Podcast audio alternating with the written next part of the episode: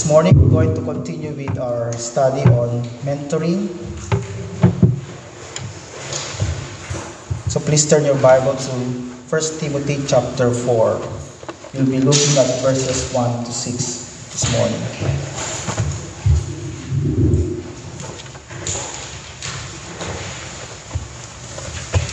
I know when you come to church this morning, to the so called household of God, you bring all your troubles, your burdens, trials, and perhaps also worries or anxiety because of what's happening in your life or what's happening in the world.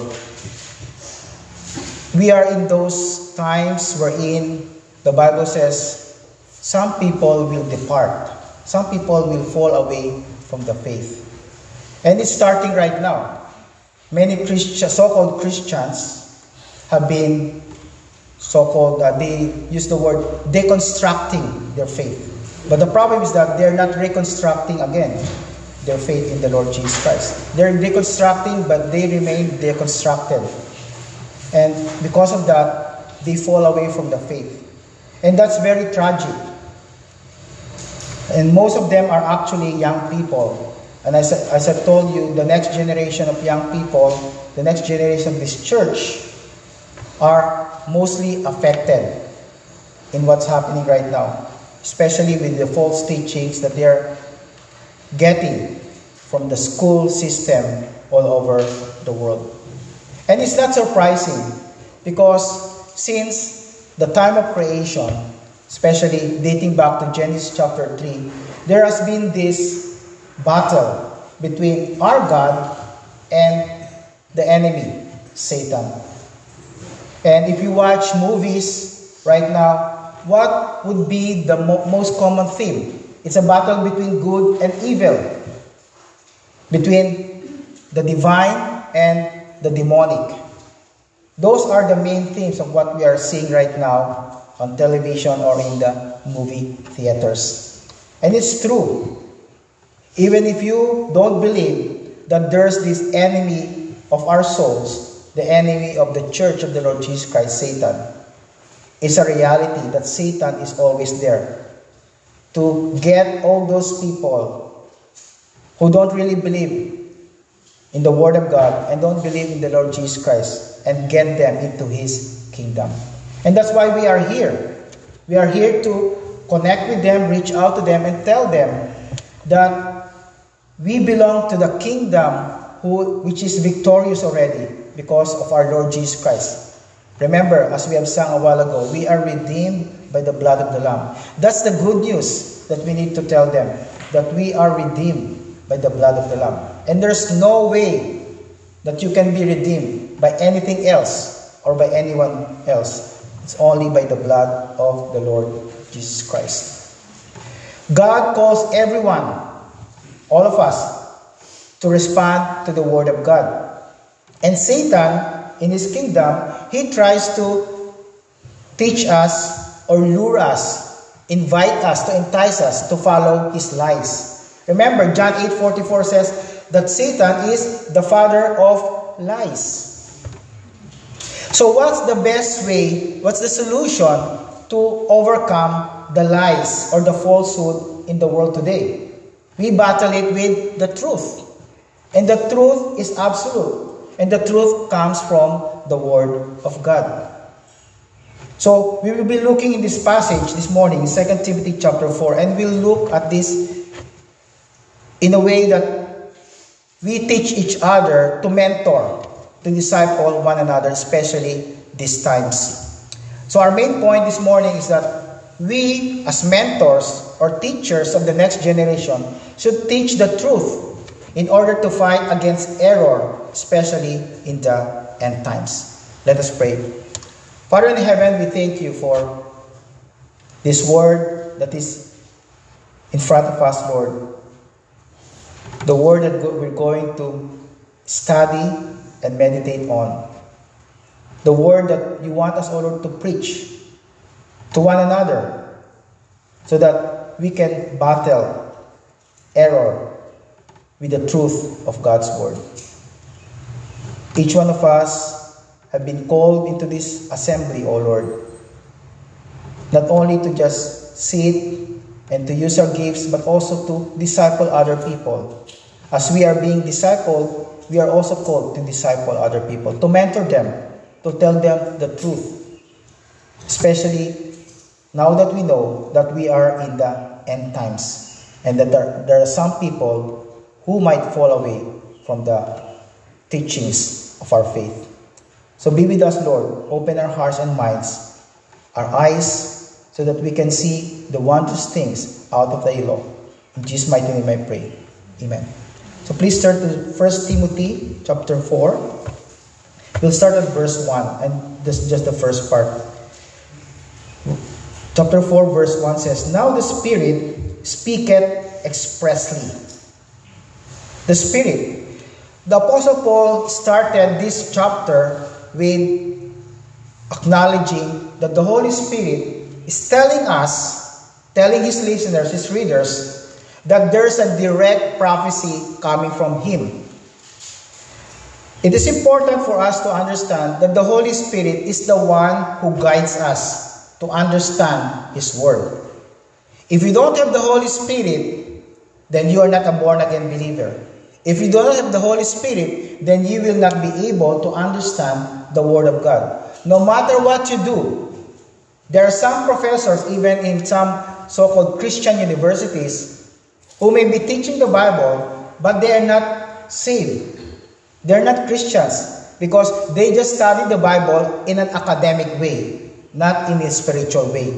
But we as Christians, even if you don't go to Bible college, as long as you read the Bible from cover to cover, you study it, you analyze it, you meditate on it, then you will be able to understand it because you have the power of the Holy Spirit, the God who can give you the understanding of His Bible, of His Word. So you much you're much better than the professors of those universities who are not Christians.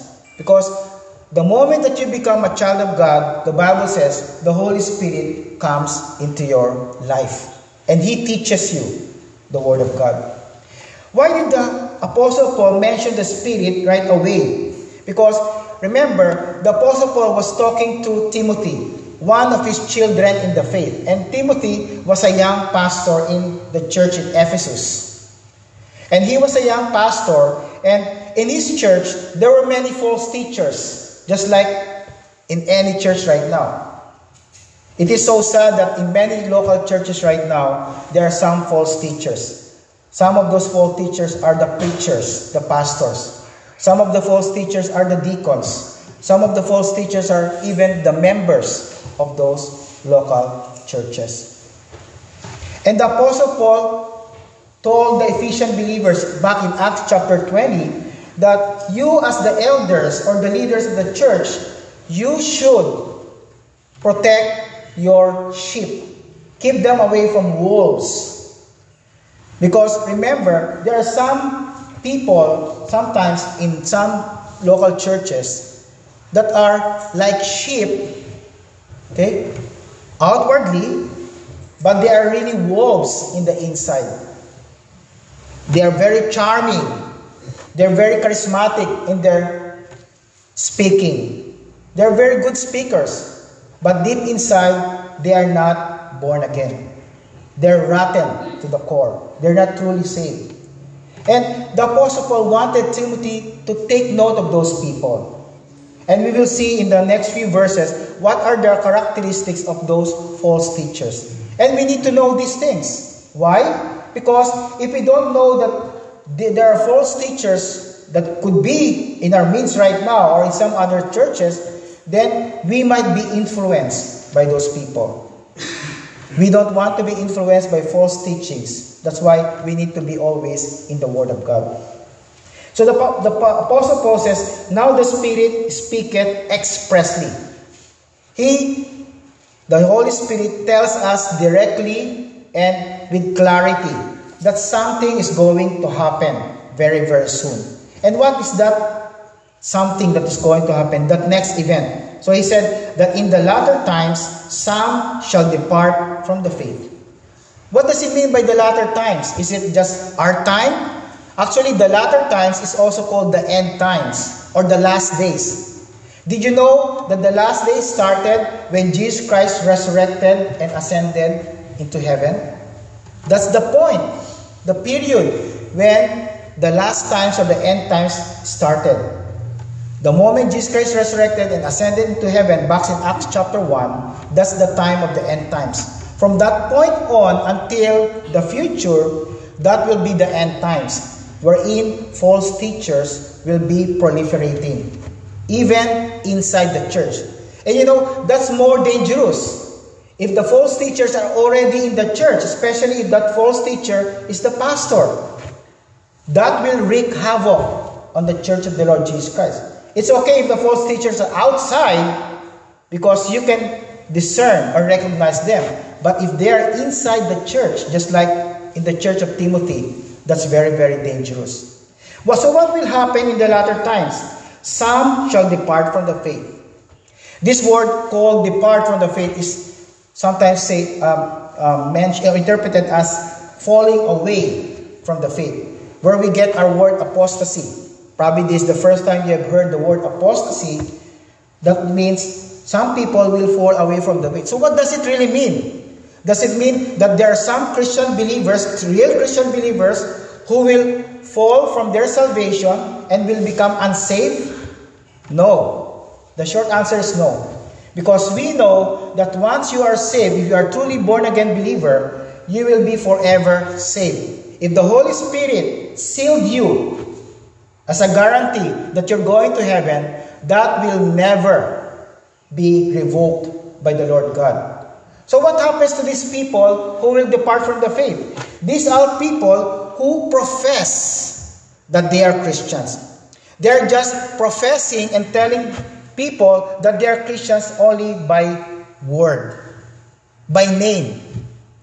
They're just Christians by name, but not really in heart.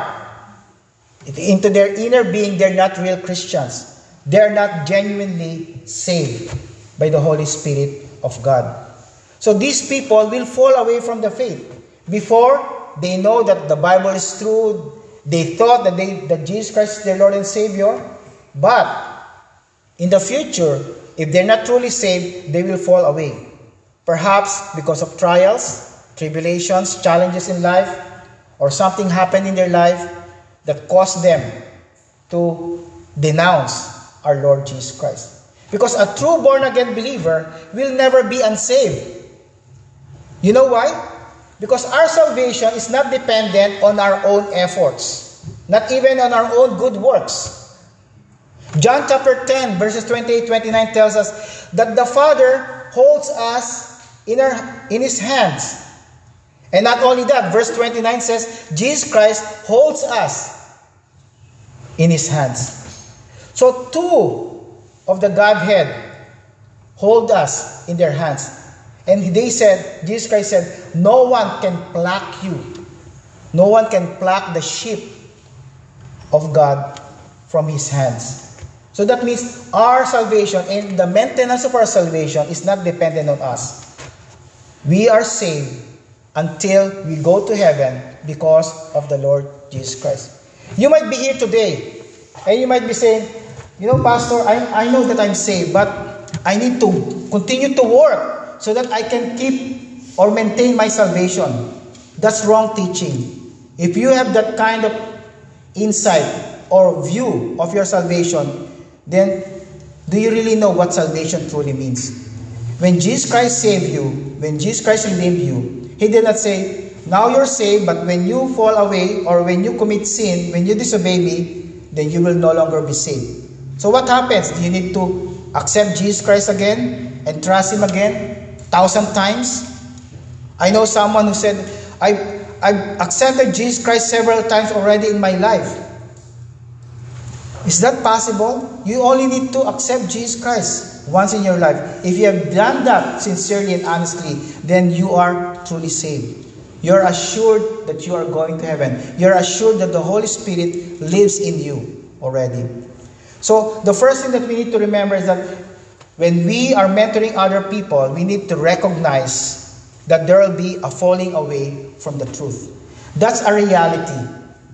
We cannot expect that not to happen because that's inevitable. That's inevitable. It's going to happen. Many people have fallen away from the truth already. They have renounced their faith because they don't want Christianity anymore. And I remember this uh, one youth pastor several years ago, I think that was during the pandemic. Uh, he announced it actually on Instagram, on social media, that now I'm no longer a Christian. Before I was a youth pastor of this popular church, a famous church, but now I'm no longer a Christian. I don't want to worship Christ anymore. I'm now an atheist. And you know what the reason he gave? He said, Because when I went to Africa, went to a missions in Africa, I saw all those children. And I cannot believe that God can permit those children to die of famine, of starvation, and suffer like that. I cannot believe in that kind of God. Can you imagine a youth pastor teaching young people, the next generation, about the good news of Jesus Christ? Suddenly, even announcing all over the world that he's no longer a Christian. How many young people will be affected by that youth pastor? Perhaps that youth pastor was not genuinely saved. Just like that movie, Left Behind, right? The pastor in that Left Behind movie he was surprised that when there was a rapture, he was left in his own church.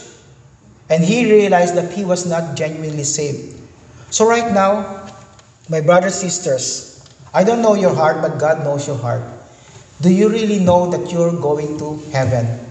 Do you know that you are truly born again? Amen. You can know. Because the Bible says, if you declare that Jesus Christ is the Son of God and you believe in Him, you receive in His, na- His name, then you become the child of God. Have you confessed your sins? Have you repented of your sins? Turn away from sin and turn towards God. And told Him, Jesus Christ, I turn away from my old lifestyle. I turn towards you. I want you to become my Lord and Savior. That's the only thing that the Bible tells us. Confess Jesus Christ as Lord and believe that he was resurrected from the dead on the third day. And if you're not sure, then you need to do that perhaps right now or after the service.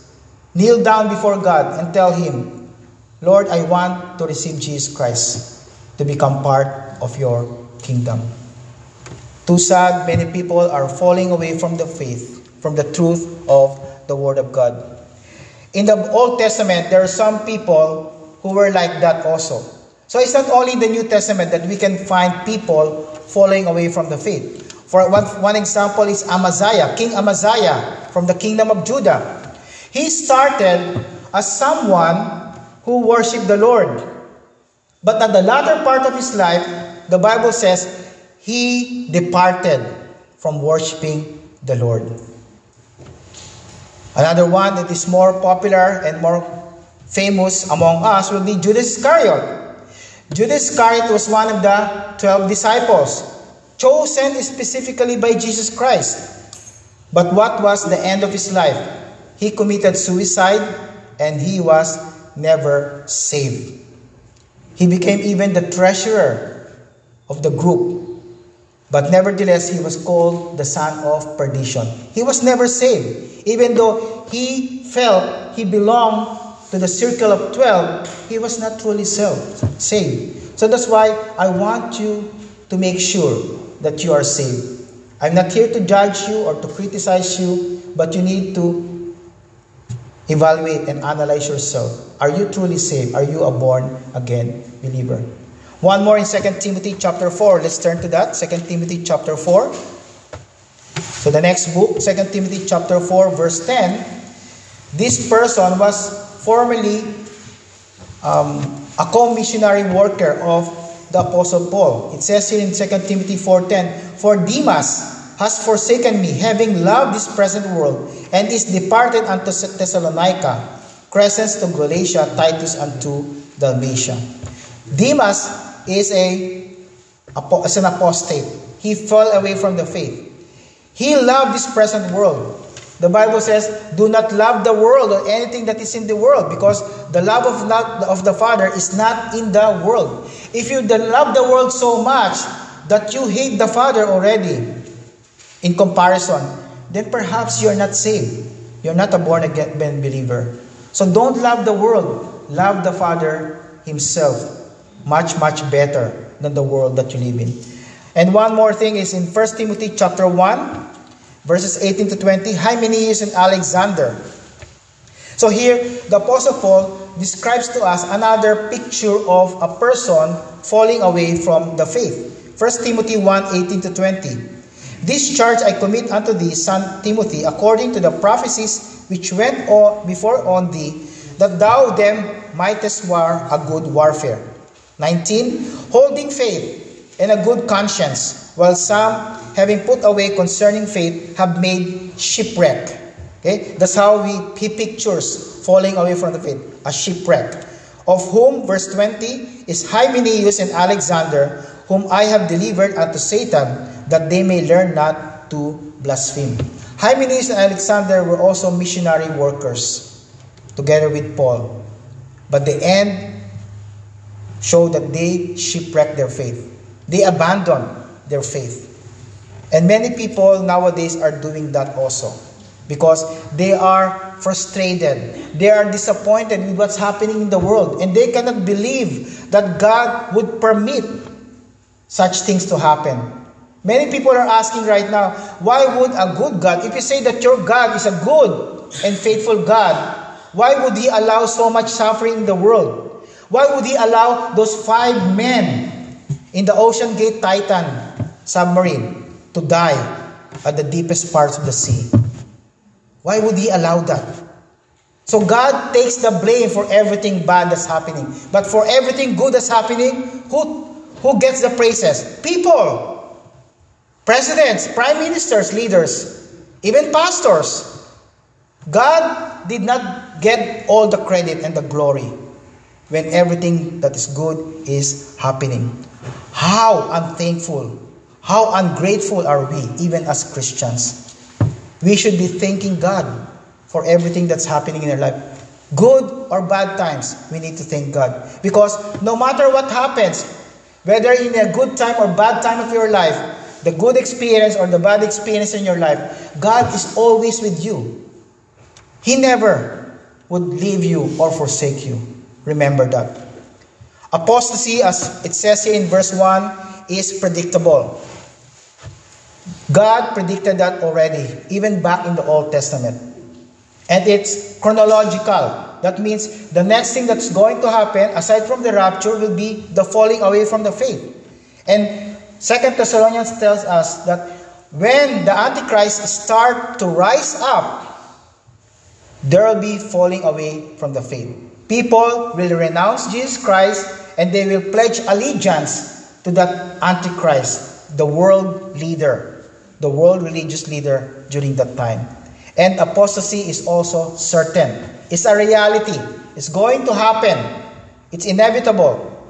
No matter what you do, no matter what kind of action or protest you do against the so called apostasy, it will surely happen because God predicted that already. Now, in the next few verses, starting at the second part of verse 1 until verse 6, we see that in order to mentor others with the truth of God, we need to remind them of the false teachings. So now here, we'll talk about the false teachings that the Apostle Paul mentioned to Timothy when the apostasy or the falling away start. Okay? The first thing he said is that they will give heed to seducing spirits and doctrines of devils. These false teachers will be teaching demonic doctrines or teachings. Teachings that come from the enemy. And of course, the enemy would always contradict the teachings of the Lord Jesus Christ. And uh, as a matter of fact, Satan and his demonic angels would usually pose as angels of light. Of course, they will not appear just like what we fabricate in our minds, like Satan as a reddish colored man with horns, with pitchfork, and fiery because that's an ugly looking person. He will appear as a very attractive being in order to lure us, to entice us to follow his teachings. And everything that is not biblical will be considered doctrine of the devil. Because anything that is unbiblical will always be of the devil. The devil will always want to contradict and oppose any teaching of the Bible. And what are those teachings? Verse 2 tells us they will speak lies in hypocrisy. These people who are false teachers are hypocritical. You know what a hypocrite is? They are stage actors. Just like the time of Shakespeare, even the time of the Lord Jesus Christ, they are hypocrites like the Pharisees. In the outside, they look good, they say good things, they look very spiritual, but deep inside, they are rotten. They are of the devil. Just like the Pharisees. Jesus Christ said, These Pharisees, they tithe. They tithe everything that they have. If they receive probably one piece of um, um, corn throughout the week, they will tithe it. But deep inside, their attitude is completely demonic. Why? Because they're judgmental. They're critical of the Lord Jesus Christ. They say that Jesus Christ works by the power of Satan, which is completely false. They speak lies in hypocrisy. Not only that, they have their conscience seared with a hot iron. When was the last time you used your iron in order to, um, for your clothes to be uh, wrinkle free? Perhaps not that much, right? Because we have washer and dryer right now. But when you use a, a hot iron and you, you accidentally put it on your hand, you know, it's, it's painful right away. But after that, you feel numb, insensitive. That's what happens to the conscience of these false teachers because they are accustomed to teaching the so called biblical principles and also the doctrines of the devil that they have become insensitive to the Word of God. They do not uh, understand and, and apply the spiritual principles of the Bible anymore. For example, in the world that we live in today, right now, right? The transgenderism, the LGBTQ, and, and so on and so forth. But I don't want to, uh, to um, give you a false um, uh, false um, viewpoint that I hate those kinds of people. Of course, we do not hate people like that. We love all kinds of people. We want them to get saved. But their lifestyle and their principles getting pushed into our system, especially to the Christians, they are be- becoming insensitive to what the Bible is teaching us. The Bible teaches us clearly that marriage is between one man and woman, and that there are only sexes or genders, man and woman. But now, because this has been very popular and famous, and it's a big movement all over the world, that people say, oh, it's okay. If this person is of that group, it's okay. I, I, it's not only I love them, I, I go with them. Even as a Christian, I follow their lifestyle. I, I believe in them. I believe that God loves them also, and, and they, they should be respected and they should be given so much importance in our society. But the problem with those people is that if we just tolerate them and not tell them the truth about the good news, then they will think that what they're doing is right before God.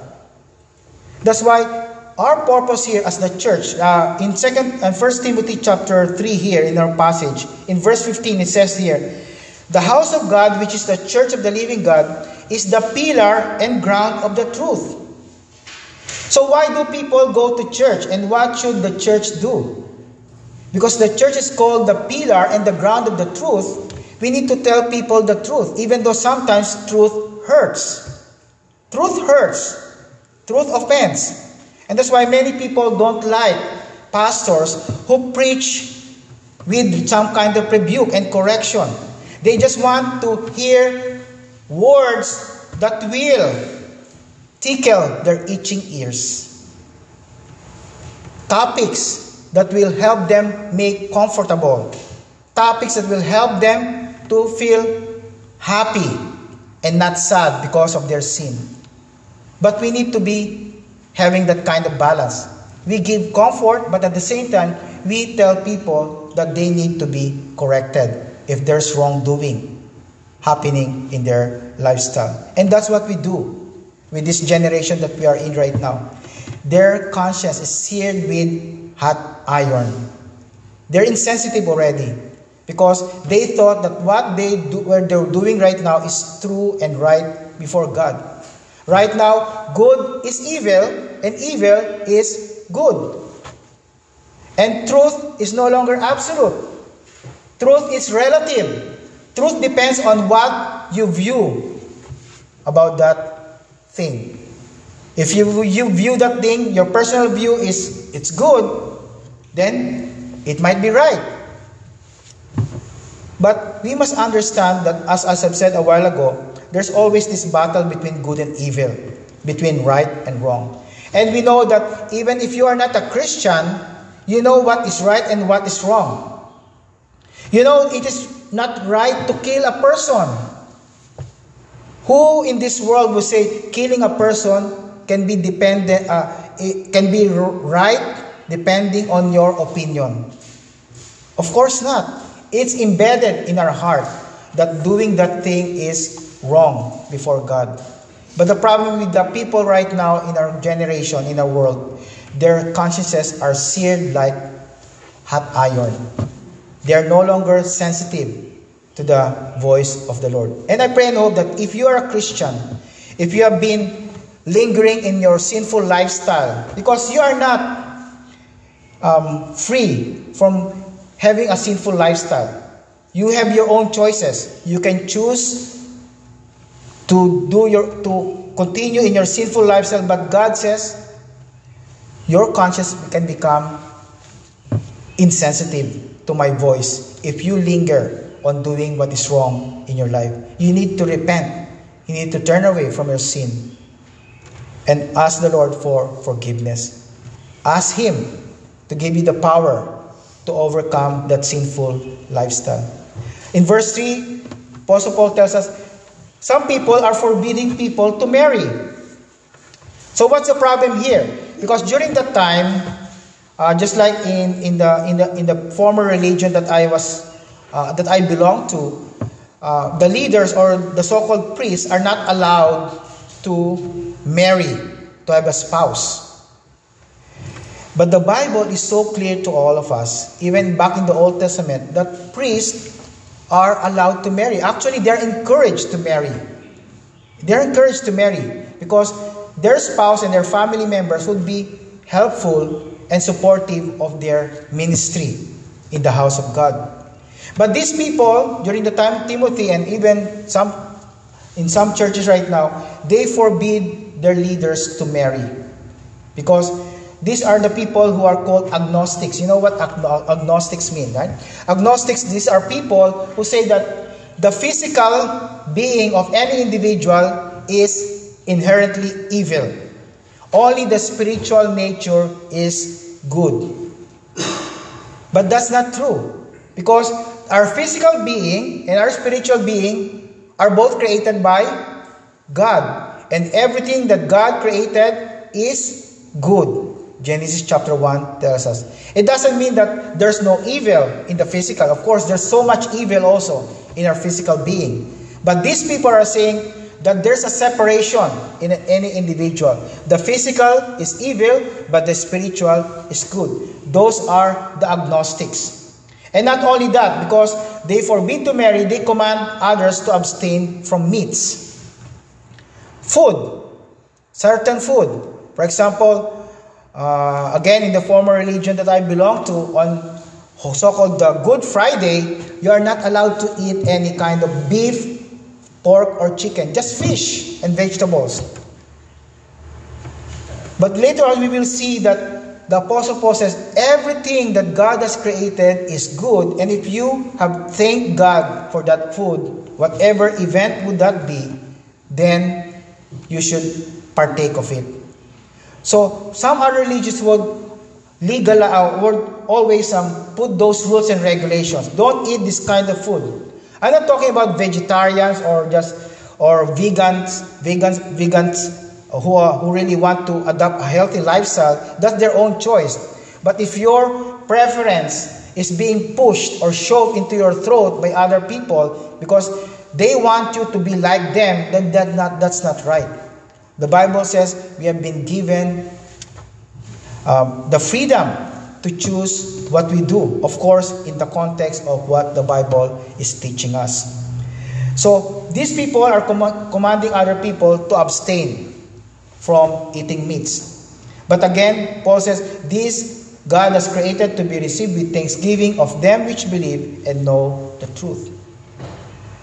And then verse 4 For every creature of God is good and nothing to be refused if it be received with thanksgiving. So if you are a vegetarian and you're a missionary and then you're invited probably in an African uh, nation, you were given this kind of food. So what would you do? If you have think this food, you prayed about it, why don't you partake of it even though it's outside your preference? Because remember, those are preferences. Those are not biblical convictions. Those are preferences, especially in terms of your health. Okay? So, thank God and pray for that. Verse 5 it is sanctified by the word of God and prayer. So, when we thank God for our food, especially when we are on our meals, we thank God for that. We eat that, even though, of course, sometimes we don't like to eat that. Of course, the Bible says, do everything in moderation. Right? We do not uh, partake of any kind of food in excess because that's not also um, glorifying unto the Lord God. So these people are teaching these false doctrines are infiltrating the church of Timothy. And it's happening also all over the world. So we need to open our eyes to these teachings. Then lastly, and this I think the most important in verse 6, be constantly nourished in the scriptures. Verse 6 says, If thou put the brethren in remembrance of these things, thou shalt be a good minister of Jesus Christ, nourished up in the words of faith and of good doctrine, whereunto thou hast attained. So take note that phrase in verse 6 nourish up in the words of faith. Nourish up the words of faith. The word nourish here means to be instructed, to be educated. Some of you are going to school, right? When you go to school, when you have that kind of program or course in your school, what do you do? You study. You spend hours and hours of studying in order to understand what you are being taught. And that when you have your homework or projects, you can finish and complete those projects. So you study, you analyze, and you evaluate those things. The same thing that we do with the scriptures. In order to battle error and fight error with truth, you need to be nourished up in the words of faith, in the doctrine of the Bible. We can never grow, you can never grow as a Christian if you don't have the Word of God as part of your discipline. If you say, But Pastor, I go to church every Sunday, I attend Bible studies on Wednesday. Yeah, that's good. I commend you for doing that. But how about the other days? What are you doing? Can you imagine if you work from Monday to Saturday and you don't touch even your Bible, and then on Sunday you come in for a half an hour to one hour teaching from the Bible? That's only about one hour in one week. But from Monday to Saturday, you are overwhelmed by the teachings of the world for six days, at least six days a week. Do you think you can filter out all those negative things from the world with just 45 minutes to one hour of teaching from the Bible? That's not enough. It's like you're saying, for one week, I'm going to just eat on Sunday morning. From I'll probably include the lunchtime, but from Monday to Saturday, I'm not going to eat. What do you think will happen to your body? Even if you want to, to lose weight because you're overweight or probably obese, That's not healthy. The same thing is also important in our spiritual life. Can you imagine you indulge in the Word of God for only one hour a week, and for the rest of the time of your life, you are not in the Word of God? It is not an excuse, it is not a substitute to just listen to the preacher's message on Sunday morning. The Bible tells us that you need to spend time with the Word of God. Even Moses, when they were in the 40 year wilderness, back in, I think, in the book of uh, Numbers in Deuteronomy, the Lord God says, Every day you make a detail of your journey. A detail of your journey. Your journey with the Lord God. Remember, during the time, they were guided by the pillar of cloud during the day and the pillar of fire in the evening. So Moses journaled all those things. And that's why we have the first five books. If he did not journal every day what's happening in the wilderness, in the presence of God, then we cannot have the Pentateuch, the first five books. The same with all of us. It's not enough that, that we read the Bible and browse through it, but I always encourage everybody, especially those who attended our discipleship program in the past to journal. Get a notebook.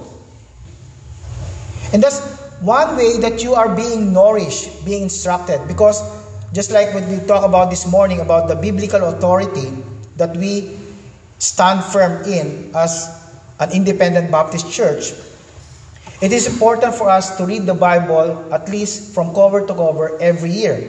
And then one person said in our class this morning, that when you read the same passage every year or even every day, God will give you a newer insight and application to your life. We need to go beyond that point of just reading. We need to journal, take notes. That's why I encourage you when you listen to the message, take some notes because God is speaking through me as His messenger. This is not my opinion, this is the Word of God. And He wants us to be constantly nourished in the Scriptures. Because the Scripture is 2 Timothy 3.16 again. Uh, can ask everybody who knows. 2 Timothy 3.16 All Scripture is given by inspiration of God and is profitable for doctrine, for reproof, for correction, for instruction in righteousness. All Scripture so you don't get to choose and to pick which passage you like to read. Don't just read Psalms and Proverbs all throughout your life, but read from Genesis to Revelation. Even the book of Leviticus, even the book of Numbers. I know sometimes you might feel it's so boring to read, but God put those books because it's relevant to our life. From Genesis 1 1 up to Revelation 22 21, everything is relevant. Everything is given by inspiration of God. And just like what I've said this morning, even the periods, the colons, the jots and the tittles, the Lord Jesus Christ said, they are important. They will not pass away. Even though heaven and earth will pass away, the Word of God will never pass away. We must read the Word of God, study it, meditate on it. And if possible, master the content of the Word of God. Memorize. I know someone who memorized Psalm 119. Can you imagine Psalm 119? All 176 verses, the longest chapter in the Bible. Someone memorized that. I'm not telling you to memorize that, but at least memorize one verse at least probably once a week, memorize that. And you know what happens when you become a master of the Word of God? I'm not saying that you'll be perfect, but you can become a master. So that no one can twist you around. When someone tells you about a false teaching, you know how to deal with that. Let's turn to 2 Timothy chapter 2, verse 15. This will be the result. 2 Timothy chapter 2, verse 15. Study to show thyself approved unto God. That means Be diligent in studying the Word of God. A workman that needeth not to be ashamed, rightly dividing the Word of truth. So you will not be ashamed when you know the Word of God. And then you will give the right credit and the glory to the Lord because you are dissecting the Word of God properly and accurately. You don't just mention one passage and then explain it according to your own opinion. You are able to interpret it because the Holy Spirit teaches you and guides you into the truth. So, how do we live the teachings that we have learned from this morning? That there will be false teachers. We need to recognize, their teachings and we need to be nourished in the doctrines of the faith in the Bible in order to overcome falsehood. First and foremost, I would like to challenge you to live in the Spirit. We started this passage with the phrase, Now the Spirit expressly tells us or speaks expressly that in the latter times there will be people departing from the faith. If you are a born again believer, the Bible says, walk after the Spirit and not after the flesh. You know why? Because the flesh is always opposed to the Spirit. The flesh says, I want to eat this Big Mac meal. But the Spirit says, it's not healthy for you. The Bible says, do not go into that place because you will be influenced to do something wrong. But the flesh says, it's okay, I can go there because I know that I'm strong in the faith. The Bible says, do not be unequally yoked with unbelievers. But your flesh says, it's okay, Lord, I can marry my boyfriend or my girlfriend even though he or she is not a Christian. When we get married, he or she will be converted. Those are excuses that God doesn't want to hear from all of us. Because whatever He says in the Word of God, He says, follow that. And you will not get into so much trouble. You will be in more trouble if you disobey the Word of God. So live in the Spirit. The Spirit guides us. The Spirit goes ahead before us and make us choose the right direction. And of course, in correlation with this, live by the Word of God. Obey the Word.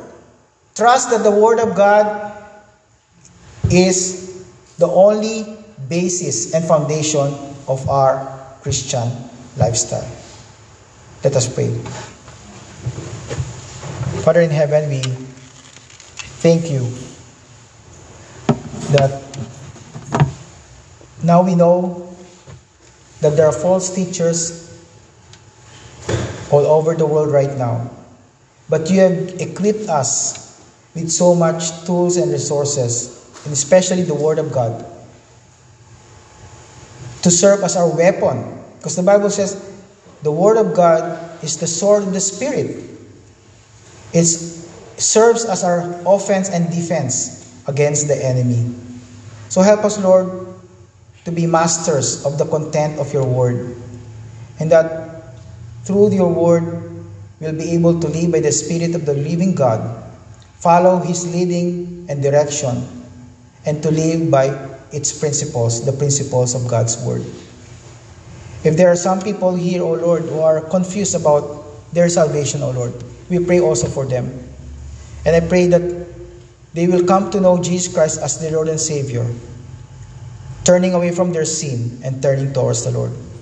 And there are some here in our midst who are born again believers who might be living a life that is like the life of these false teachers.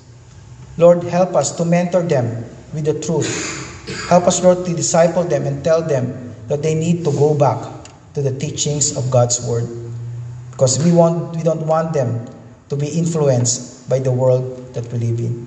Thank you so much, Lord, for the perfect word that you've given us, inspired by your Holy Spirit. And thank you, Lord, for the blessings of the redemption that you've given us through the Lord Jesus Christ. In Jesus' mighty name I pray. Amen.